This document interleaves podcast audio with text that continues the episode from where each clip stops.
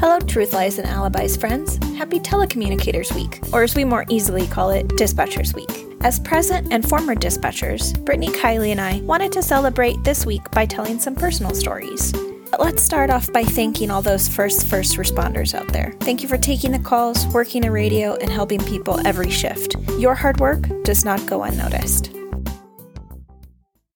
All right, so the first topic that we're going to do a little conversation about is about working in the center and being in the center, the dispatch center, that is. So, the first thing we're going to talk about is what was our favorite thing about working in the dispatch center?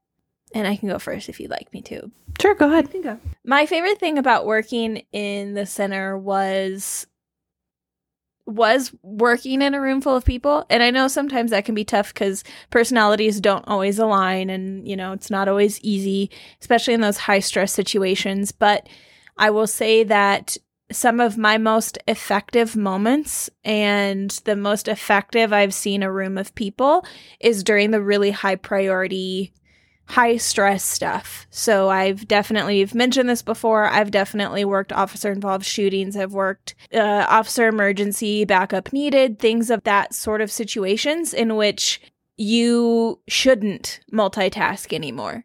Your entire responsibility needs to be paying attention to what your units are saying over the radio. We're lucky enough here while I was working in our dispatch center, we never had any major active shooter situations and things like that in which we had like a mass amount of callers in danger. We never had anything like that. All of the high priority situations I worked were always my radios. So I remember my first officer involved shooting, I was like a month into being signed off, and I came in for my shift at 2 p.m. And I picked up the radio, and this one particular law enforcement officer was out in the forest and he had a contact and less than 10 minutes into my shift he called out a 998 an officer involved shooting. He said shots had been fired and he was in the middle of nowhere. I closed down the channels which means no other units are allowed to speak unless they are working on this particular event. And my partner who was working the other corresponding channel with me got her units en route. And from there on i didn't have to ask for anything the room was taking care of everything else for me. The dispatcher that was working the fire department channels immediately had a call going to stage them. There was another dispatcher in the room calling adjacent agencies to ask for backup. I didn't have to I didn't have to worry about letting admin know because that's something that unfortunately we have to do all the time. in the middle of all that, you have to let your admin know. yes, because you're not busy at that time. yeah. But I didn't have to worry about all of that. I didn't. Units were on the way from my partner dispatcher, medics were en route, other agencies were en route. We had uh, helicopters being put on standby. All I had to worry about was talking to my officer on scene, getting as much information as I could, figuring out what was going on with him. That that's my first example. Unfortunately, I've worked other officer involved shootings, but the same thing always occurs whether it's my radio or I'm somebody else in the room, as soon as something like that hits, we become the most well oiled machine I've ever been a part of. Yeah. Afterwards, regardless of the emotional roller coaster you, you go on because of a situation like that, I always looked back and was overwhelmed with my pride for the room in those moments because regardless of whatever argument somebody had in the day or who's not talking to who and who's upset about this and that because it happens, as soon as a situation like that hits, all that goes out the door and everybody just hunkers down and does what needs to be done without being asked. It's, it's the teamwork. Like, it's that team it's the the epitome of teamwork. It's the best team I've ever been on. Yeah. I I agree with you. Like that's what I think about is the relationships you build in that room and how well you can work together in situations like that. Luckily, I have never worked a 998, knock on wood but I have worked multiple pursuits or where officers needed help right away. And just like you said, even when I was at the highway patrol, it's like a, just amazing because you're all in this room together and you're all working your different radios and you're all working your different phone calls. And as soon as something comes up, it's like the whole room hears it. And then Yeah. they're what do you need? And they're helping you. So like you said you can focus on what you need to focus on which is keeping your officer safe and making sure he has all the resources he needs or he or she. Yeah. it's, it's just amazing. I completely agree.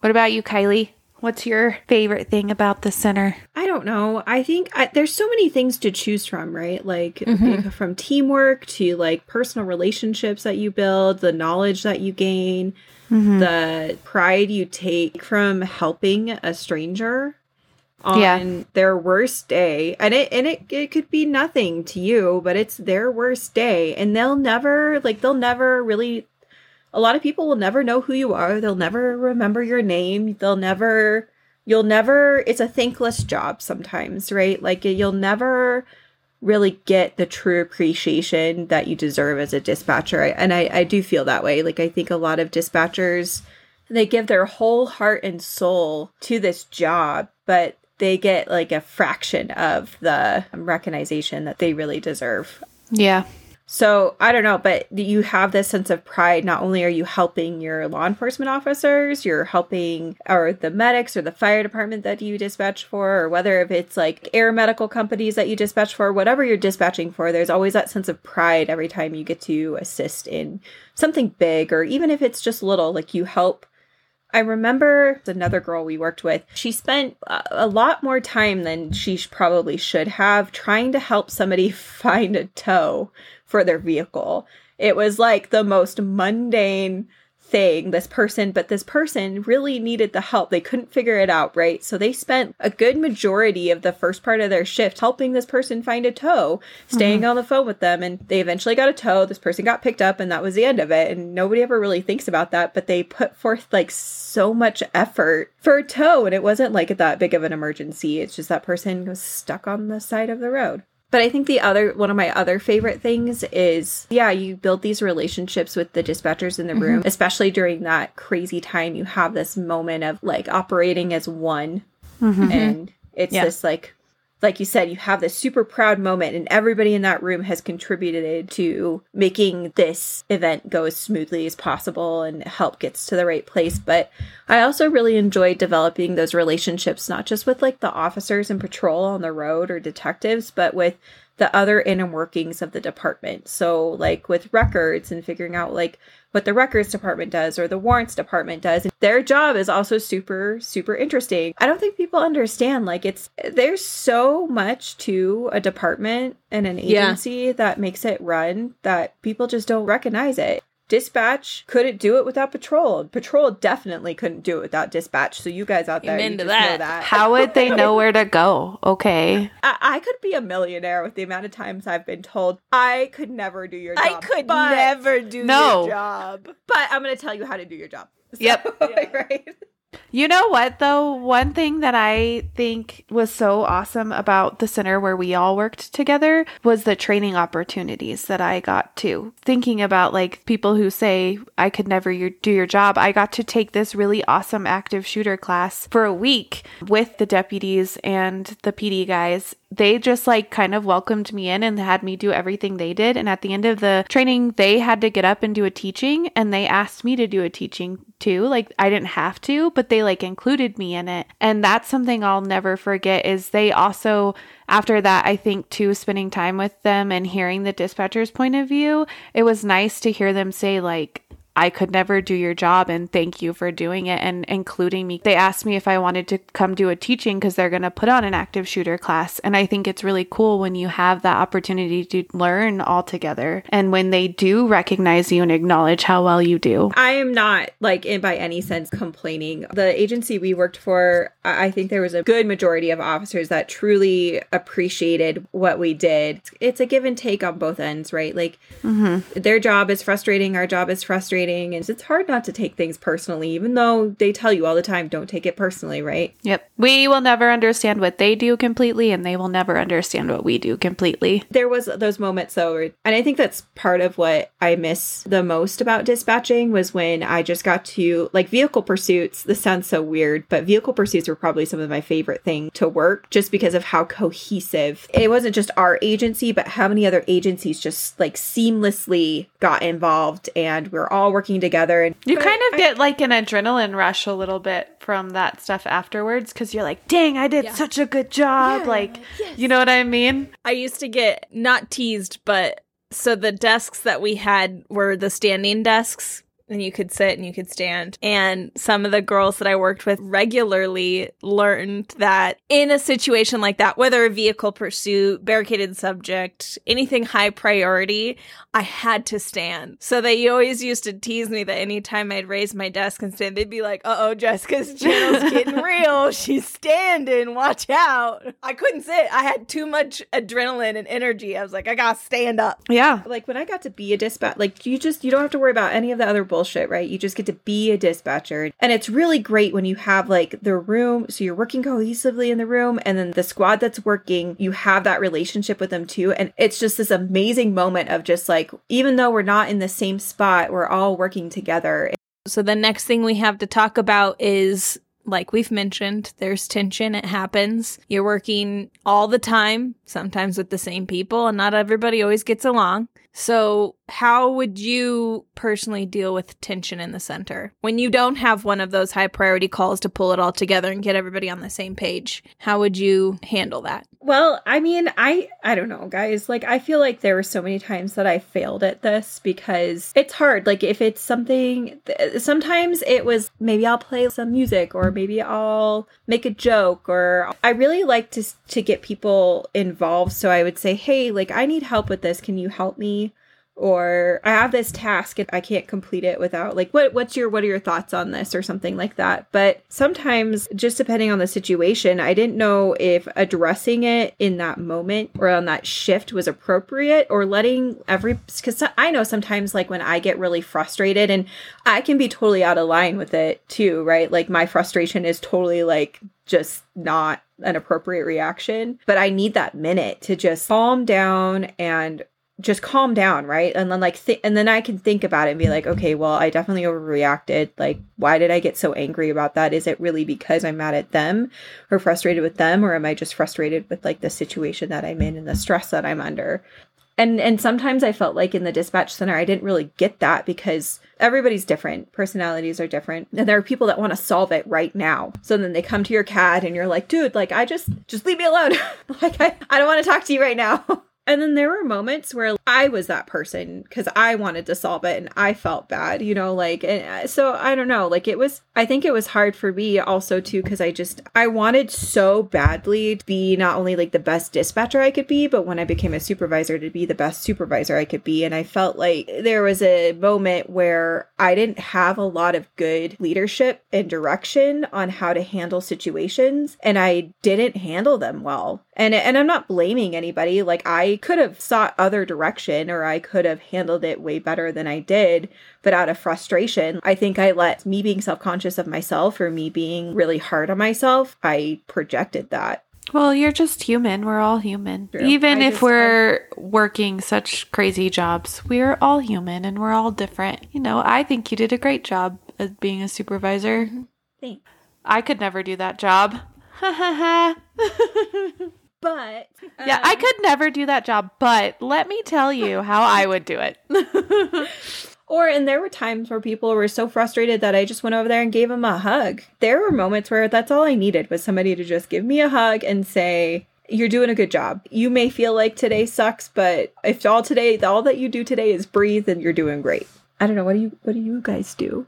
Because maybe I can learn. I don't think I I ignore sometimes the tension because I like sit in my own you know guys know I would sit in the corner because one I was comfortable and it was the coldest spot in the room and two because then I could just mind my own business kind of. There were shifts where like where when I worked with you guys because we were friends, I could talk to you about stuff. But for the most part, I like to like kind of keep to myself a little bit. And then when there was tension in the room or if there was tension between me and another coworker, I would try to address it because I didn't want it to make things bad working with them. You know what I mean?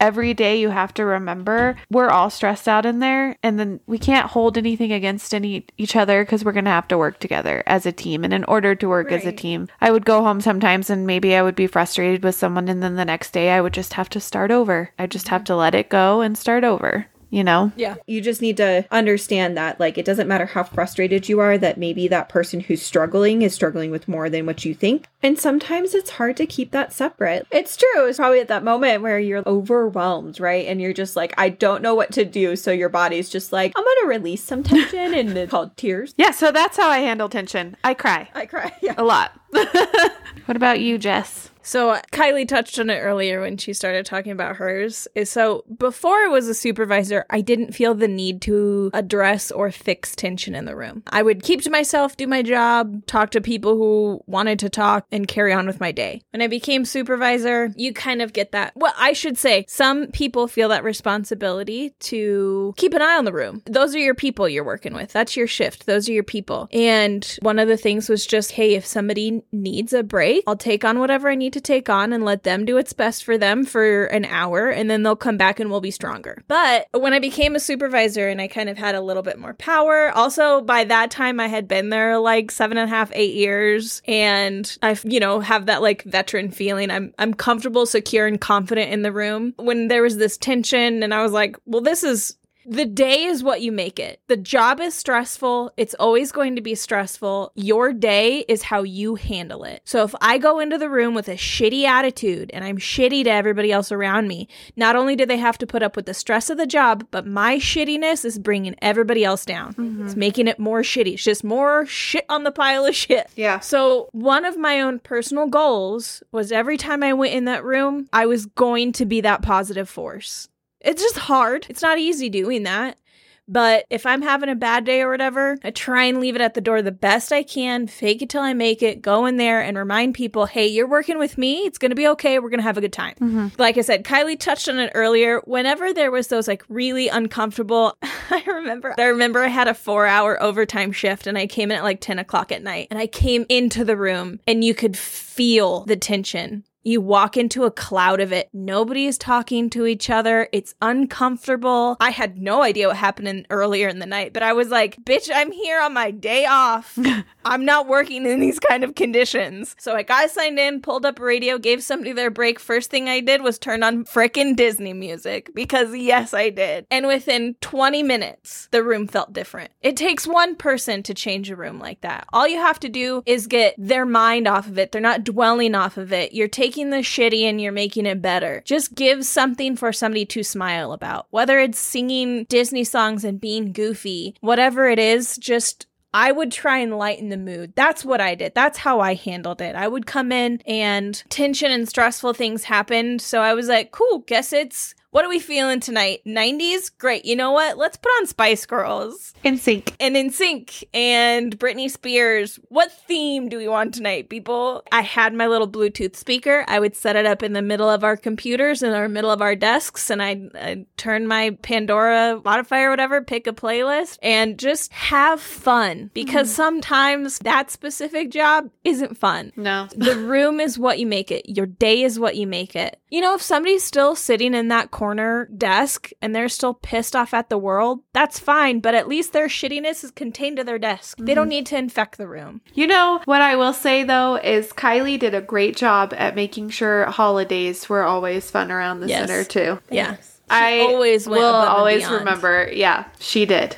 Yeah. That was my favorite thing. People can tell you I appreciate you so many times to the point where it doesn't mean anything anymore. Yeah. Saying No, sending it's out that email, I appreciate all you do at the end of your email every day. Yeah, you can say it, but it gets to the point where it's like meaningless. At some point, you have to show your appreciation. So when I became a supervisor, that was one of the, my biggest things was that I wanted whether whether admin helped me or not, I wanted my people, my dispatchers to know that I truly appreciated what they did.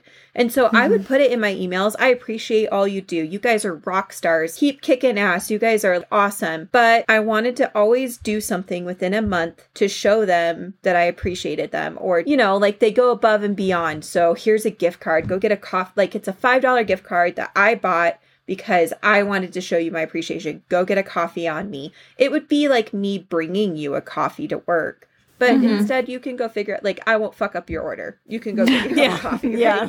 so there's so much out there that you can do to truly appreciate your employees, but uh, employee appreciation is hands down one of the biggest things that Mm-hmm. that you can do and it, it, that's a big deal With that, we'll kind of break away into our, our third topic. So, with everything that we've learned and picked up over our accumulated time, what's the biggest piece of advice you have for other dispatchers or for new dispatchers? I think my number one piece of advice that I have learned is to always take care of yourself, to remember to let the job go when you go home, because I know that's hard, especially in our line of work. Just take a minute to breathe and like actually take care of yourself. And I know I could say this about every job, and a lot of people say it, but you can be replaced. I know that's like horrible and hard to say, but like don't put your job above everything else. And that includes your mental health. I think we've already touched on this a lot, but as a first responder, you really need to take care of your mental health because the job we work is so hard and we hear so many horrible things sometimes. And sometimes I think we kind of become numb to it a little bit. Eventually, it kind of catches up with you. So take care of yourself and make sure you put yourself first and just kind of check in with yourself sometimes and ask how you're actually doing and be honest with yourself and your loved ones if you need that help you know? Mm-hmm. I just think that's my number one. And also, not everyone's going to like you, and that's okay. Mm-hmm. That's mine. So I was going to say to always, always be authentically you. It's going to be hard because you walk into a center where there's people that have been there for years and years and they take a ton of pride in that. Don't discredit your older your older dispatchers because they've got so much knowledge and if they're grumpy, mm-hmm. man, like set that aside because those are the people that you're going to learn the most from. And those are the people that when they aren't there anymore, you're going to be like, "Oh crap, I didn't realize they knew how to do that teletype machine like a pro or they knew what those ATLs were like, but always just be you. You're always going to walk into a place, there's always going to be clicks, there's always going to be gossip, there's always going to be drama, but you be yourself and you hold true to who you are. Because if you try, especially in this job, if you try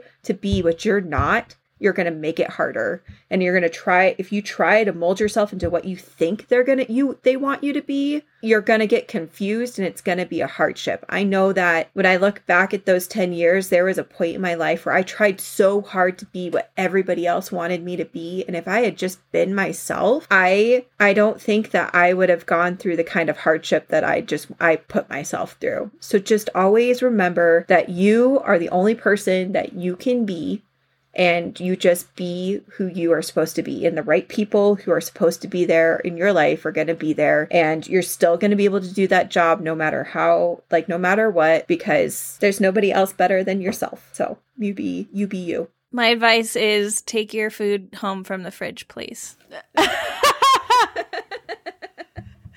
oh, we're giving that kind of advice. Okay. It is it's really good advice. It is. Yeah, I should write not... myself a post-it. No. your mom don't work there. Unless your mom does work there, then your mom picked up after you enough already. Take your shit home. And there's no house elves there. yeah. That's all I can think of is on my last day, I'm pretty sure I left food in the fridge. so I'm sorry, guys. We've had some really gross Tupperware. On a more serious note, though, I think I had to I had to scramble to come up with something new because both of what I was going to say had been taken, so I ended up with food. No, I'm just both of those are really excellent points, right? You have to look out for you because nobody else is going to put you first. You have to put yourself first. Nobody else is going to do that. Secondly, you don't need to change yourself to be any better than what you already are be yourself. So, excellent advice. My piece of advice, I kind of touched on it earlier, and so I'll stick with that, is your day is what you make it. So, if you're having a bad day, take a second, take a break if you can, take a walk, decompress for a second, and then come back into the room refreshed because if you're in a bad mood, you can help bring that entire room down with you. Or vice versa, if you come into the room and you put on a, a smile and you try and make the people around you happy, that happiness will spread. So you know eh, you don't you don't want to be that that stinky container of food in the fridge that makes everybody else's food smell bad. You know? Amen